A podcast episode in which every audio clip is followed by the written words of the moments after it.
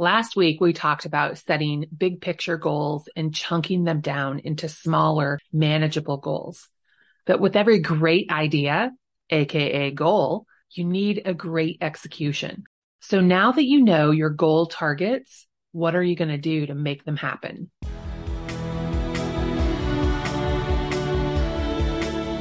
Welcome to the Savvy Agent Podcast, where we help real estate agents build a thriving business so they have financial freedom in their life without having to work 24 7. I'm your host, Heather Wright.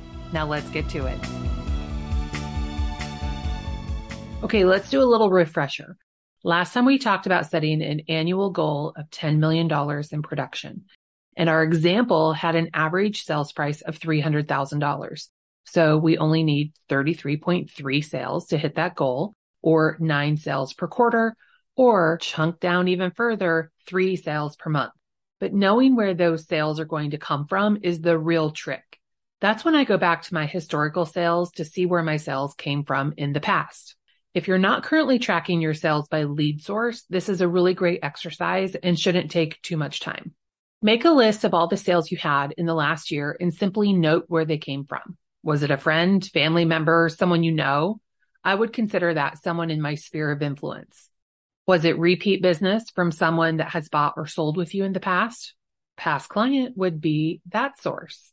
Was it a referral of some sort? You guessed it. Classify that as a referral.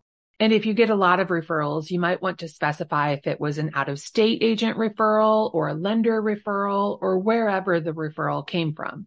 Personally, I don't do this because I don't focus on these areas as lead pillars in my business plan, but maybe you want to.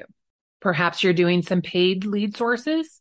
This is not only a good time to see where your sales are coming from, but an excellent opportunity to evaluate the performance of that lead source.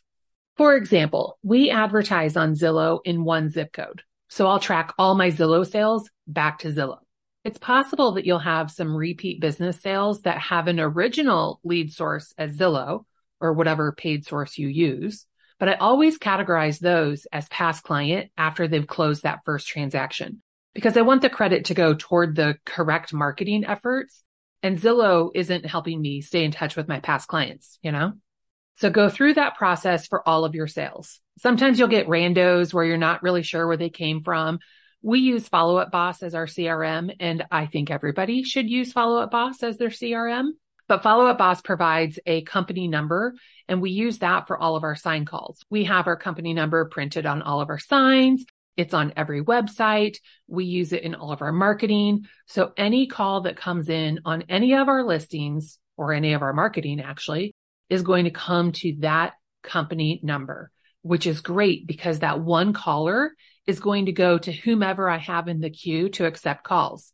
So I usually have all of us on the team in the queue. So that way, you know, ringing three phones is a lot better than relying on just me to get the phone answered. You never know if that caller is going to be your next sale. The reason I bring this up is because it's hard to know if the leads are coming from our signs or one of our websites or social media ad or Google. Personally, I'm okay with that because the system works really well for just that minor problem of not knowing exactly where the lead source came from. But if you're not okay with that, then you might want to get a more involved telephone number strategy. Once you know where all of your sales came from in the last year, you can start making some assumptions. If you keep doing the same things, does it stand to reason that you'll make the same number of sales in 2023 for that lead source? Do you have a lead source that's underperforming Perhaps your Zillow leads didn't perform as well this year as they did last year. I know mine didn't. And it makes sense because they've diluted the market share. So you're probably getting less for the same investment. Plus, I've noticed that leads are down in general.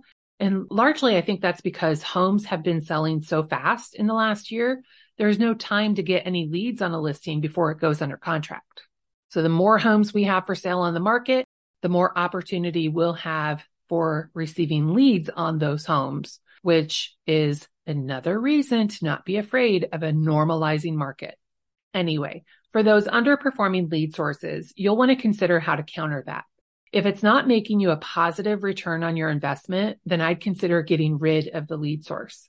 And then for the agent that's intending to 3x their business in one year, What are you going to do to get three times or more leads? You need to 3x your leads to 3x your business. Will you need to add a lead source? Can you 3x your business using all organic, unpaid lead sources? Or will you need to consider a paid lead source? Mapping out all of your lead sources as well as your expectations for how they will perform in 2023 is going to help you determine where to focus your energy. Maybe you want to double down on a lead source. For example, if you don't already have a solid foundation for staying in touch with your past clients and your sphere of influence, that is the first place I would double down. Could you implement a quarterly strategy to stay top of mind? What if you found a lender partner with HomeBot and invested in that as a tool for your past clients? Maybe you had an incredible plan last year, but somehow you got off course and didn't stick to the plan. That's something to evaluate too. If you create a plan of action that you truthfully don't want to do, you're probably going to struggle to execute. If I set a goal for myself to get business from door knocking, I'd be setting myself up for failure because I know how resistant I am to door knocking. So keep that in mind. It's 100% okay to know who you are and work with that in the plan. If you're a night owl, don't set yourself up for failure by promising to hit the 5 a.m. yoga class to prospect for a sale. That's probably not going to happen. Work with your strengths. Go to the 5 p.m. yoga class. Whatever your plan is, this is going to be what dictates what you do every day. And knowing what to do every day is half the battle. More on that next week. In the meantime, wouldn't it be cool to plug and play a system in your business to get it all done? Yeah, I think so.